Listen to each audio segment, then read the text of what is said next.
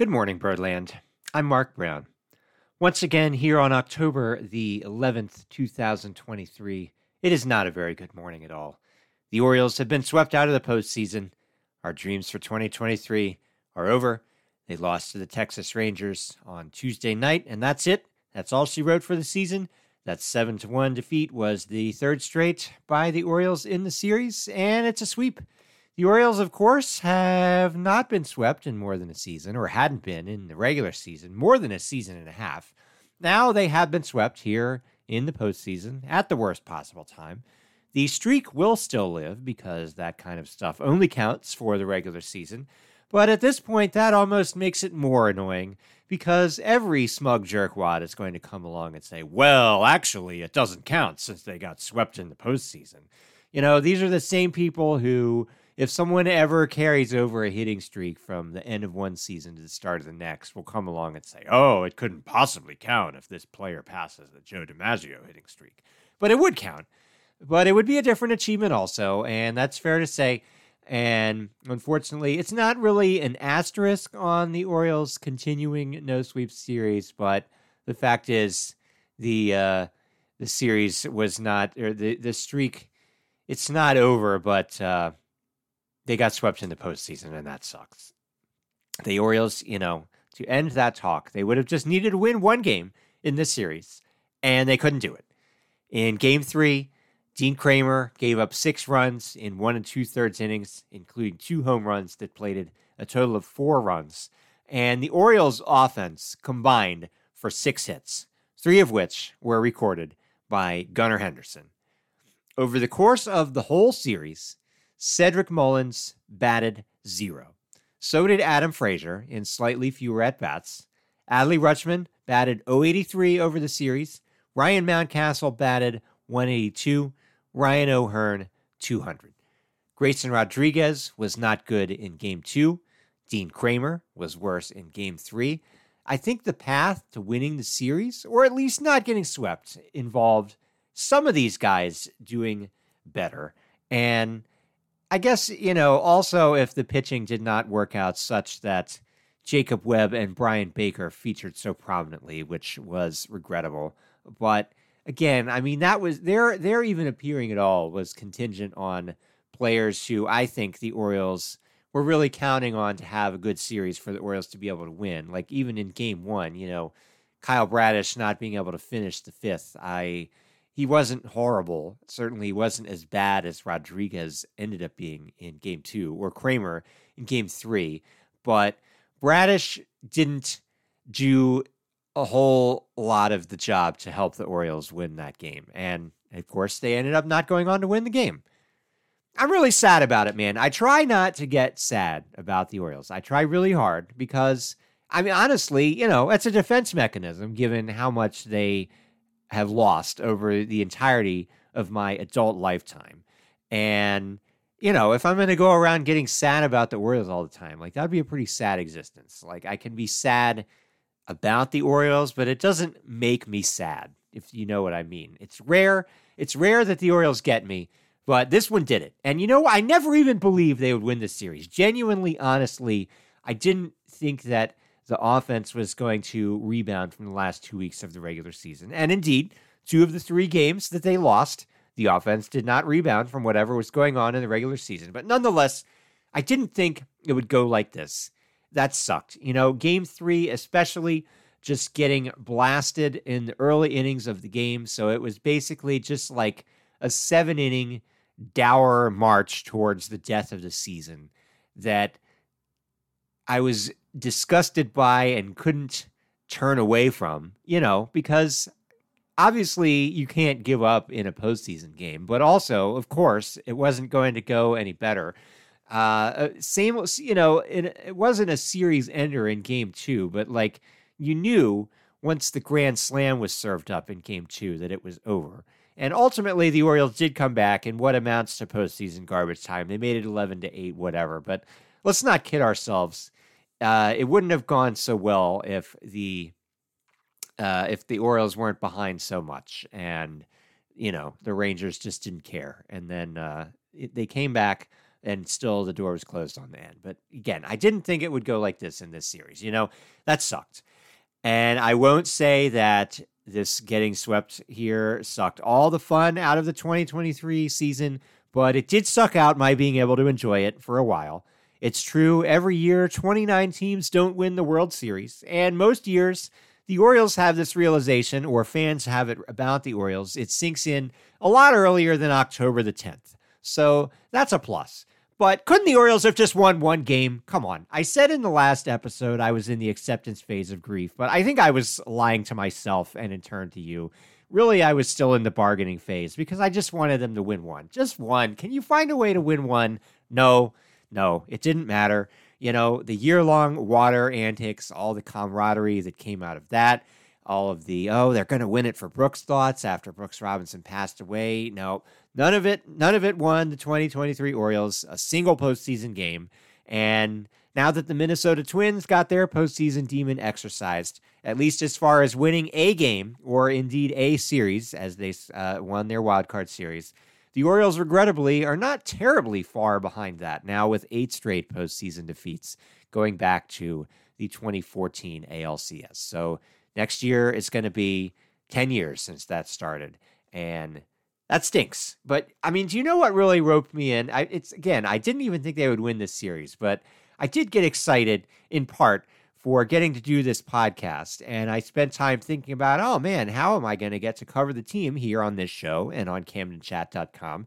How am I going to make sure the staff can bring exciting content to Orioles fans as long as they're in the postseason? It was really exciting to think about all of that. I have had a lot of years writing about bad Orioles teams, it was fun to think about my site and my podcast, getting to talk about the Orioles in the postseason for a while in October. It was fun. And that didn't matter either. Three losses, they're done. It's over. You know, rather than giving myself a fun goal of doing a podcast episode after every game, it turned out that I assigned myself a short lived hex, uh, being obligated more or less to do that. And now all that we can say is the same refrain of every year of the entirety of my life, maybe next year.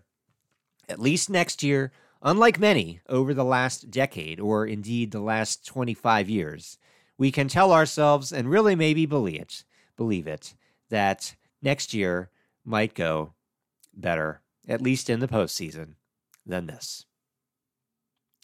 I will be right back after a message from a Fans First Sports Network sponsor. After the game, manager Brandon Hyde was asked if he counts the 2023 season as a success, and he replied to the assembled beat reporters, quote, "How can I not? We were supposed to win 76 games, won 101, won the AL East. Really proud of our group. Nobody gave us a chance. These guys played their butts off for 6 months." End quote. I'm reminded again of Adam Jones, who was asked a similar question fresh after the Orioles getting swept by the Royals in the 2014 ALCS. Jones was asked how he feels about the season, and he replied, effing awesome. Except, of course, he said a different word other than effing. And you know what? If Jones could say that really fresh in within an hour, I think, of getting swept, or if Hyde can say it within about 30 minutes of getting swept, I think we can all take those comments to heart. You know, the 2014 Orioles season, it was awesome, even if I hate how it ended. And now, so is the 2023 Orioles season. It was awesome. Unfortunately, now it's in the past tense, and I am not fully prepared to have that realization about the 2023 team. It's quite at this moment. I'm just not ready for it. Uh, as Legolas says to Aragorn in Peter Jackson's Fellowship of the Ring movie, as they uh, rest in Lorien after the death of Gandalf. For me, I cannot speak of it. For me, the grief is still too near.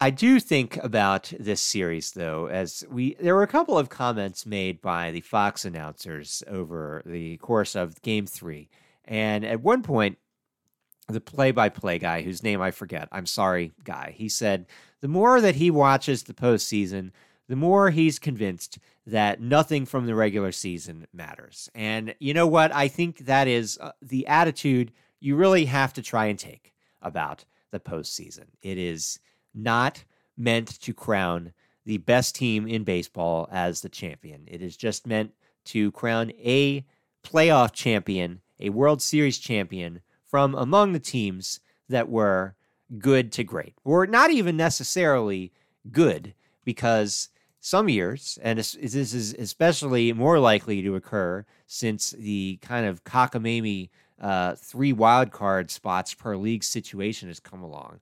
And indeed, this year you had two 84 win teams in the postseason on the National League, which is a joke, but there's too much money in expanding the postseason. So that's what MLB did. So, like, all of that just adds it more to it's not that the regular season doesn't matter at all, but it's just that anything can happen over a short series between two teams, neither of which is that much better than the other.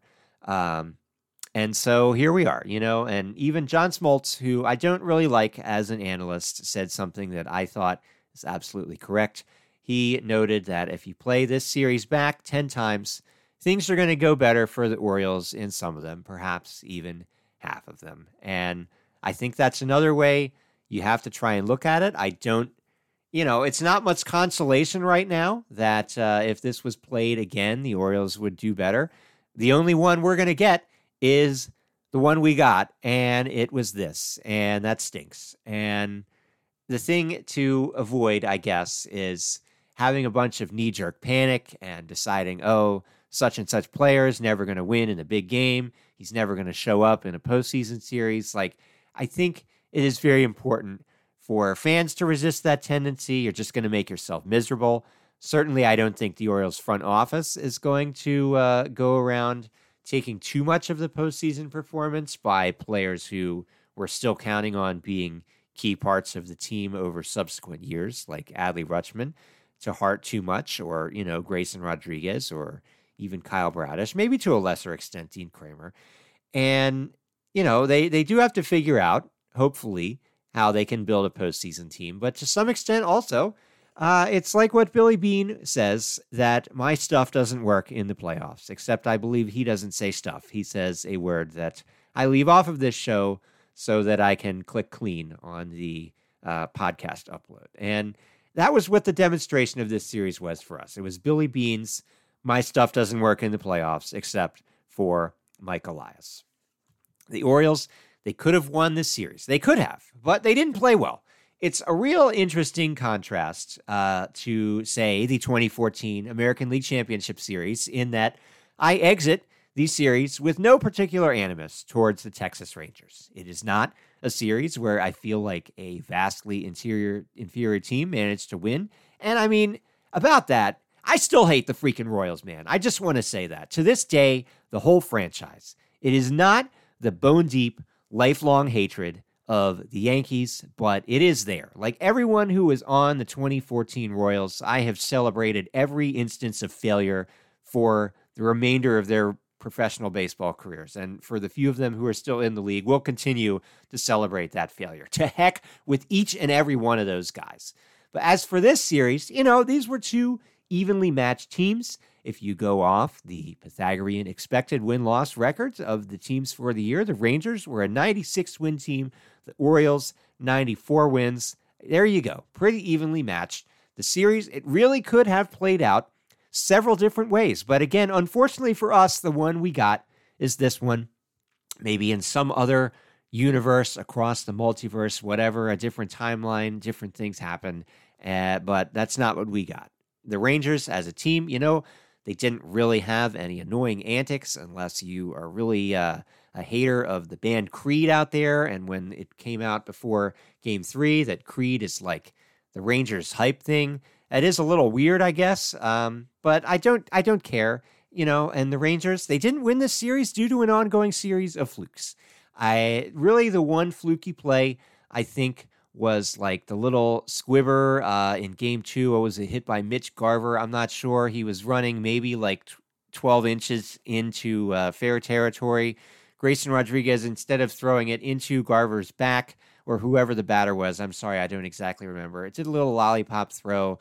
The guy was safe. There was a runner on third that, since it was such a squibber, Rodriguez didn't even have a play at the plate. That was annoying. All of that was annoying, but that was like the only little fluke play. Like everything else, just, you know, the Orioles players they needed, for the most part, didn't come through in the series in the way that they needed them. Individual Orioles certainly did, but it wasn't enough. And, you know, the Orioles, they lost to the Rangers. If the Rangers keep playing like they did in this series against the Orioles, and that was a continuation of how they played in their wild card series against the Rays, they're going to have a pretty darn good chance of winning the World Series. At the moment, their possible ALCS opponent, it's going to be either the Astros or the Twins. The Astros have a two to one series advantage. It could end up being an all Texas ALCS. The Rangers, they've got no titles in their history in Texas, or even before that in their history as the Washington Senators. So that's an interesting thing. I, I will say, you maybe know this about me. My baseball fandom philosophy is this I hate every team that is not the Orioles. The only thing is, who do I hate more over time, and who do I actively hate? at the moment. And these Rangers, they are not particularly an active hate, even here after they've swept the Orioles. Uh, if they do go on to win it all, you know, I won't be rooting for them along the way because I only root for the Orioles and for outcomes that help the Orioles make the playoffs. But on the scale of bitterness uh, towards the other team, it won't be that great if the Rangers go on to win. I think they've certainly looked like they would be a deserving winner through their first five games of the postseason. If that continues, you know, good for them. Again, I mean, the Orioles, they could have won in this series. They just didn't play well. There are all these emerging narratives, like people that are out there wanting to believe that the long layoff from winning the bye hurt the Orioles. I'm sorry, it is nonsense to think that. It is trying to bring order to a chaotic universe. You try to make sense of randomness, and I get the impulse, but it's just it's I don't think it makes any sense. You know, last year half the teams that got the byes won. This year the Orioles certainly didn't win and it's not looking great for the Dodgers either, but it does look pretty good for the Astros and I think the Braves have a pretty good chance of uh, making the most of their bye as well. And there's another narrative like some people are out here wanting to blame Brandon Hyde for this or that. I just I don't really see it. I think that he put players in positions where they had the best chance to succeed, and too many of them could not do it. The one thing, the one thing I do think is kind of worth criticizing, well, the fact that Jacob Webb pitched enough to give up two ultimately important home runs in two different games, that's not great. Neither is Bryan Baker in the third inning of game two. But, like, again, I mean, the alternative to Baker is you put in Jack Flaherty in maybe three innings, four innings, whatever, to try and stop the bleeding there. But would it have felt so much better?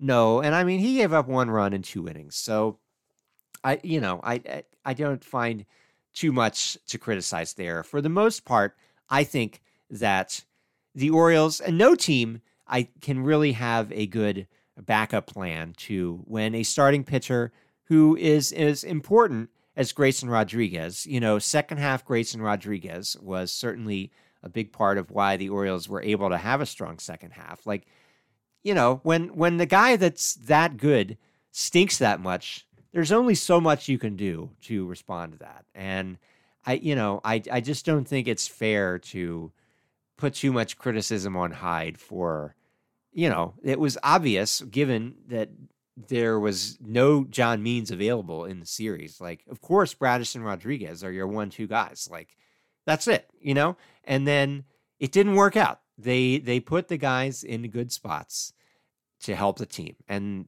Rodriguez, especially, he wasn't able to do it. And I think there's even a third narrative, and that is that, oh, the Orioles, they needed to do more at the trade deadline. And I'll tell you, I certainly don't think it could have hurt. On the other hand, the Orioles won 101 games. It happened. The team did a lot of good this year. I mean, could it maybe have been better in this series if the Orioles had acquired a better pitcher at the deadline than Jack Flaherty? Yes.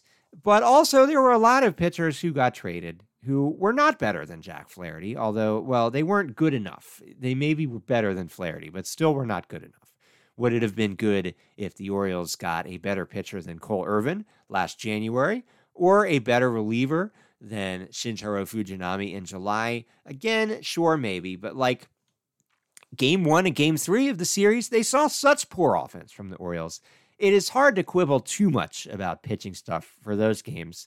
And, you know, Grayson Rodriguez pitching poorly in game two, combined with Bradish pitching less badly, but definitely not as good as the Orioles needed in game one. Like, this stuff, what could they have done differently? It doesn't matter that much. Like, okay, maybe whatever your deadline starter is, pitches game three of this series. Maybe he does better than Kremer, but so what, you know? Uh, the offense was what it was. Maybe the July reliever earns a roster spot. Unlike Fujinami, maybe that pushes Baker or Webb off. Okay, if that one haunts you a bit, I get it. I do get that one. But again, the Orioles that we saw in the regular season pitched their played their way to 101 wins. I don't think for the postseason it was a bad way to approach it to say dance with them what brought you. And this time, this time it just didn't work. So Next year, I don't know. We'll see what happens next year. I will be back to talk with you about that in future episodes. The mailbag is camdencastpod at gmail.com. If you have any thoughts or questions for a future episode, I've got a few good ones that have queued up over the last week and a half or so that I will be hitting over the next few episodes.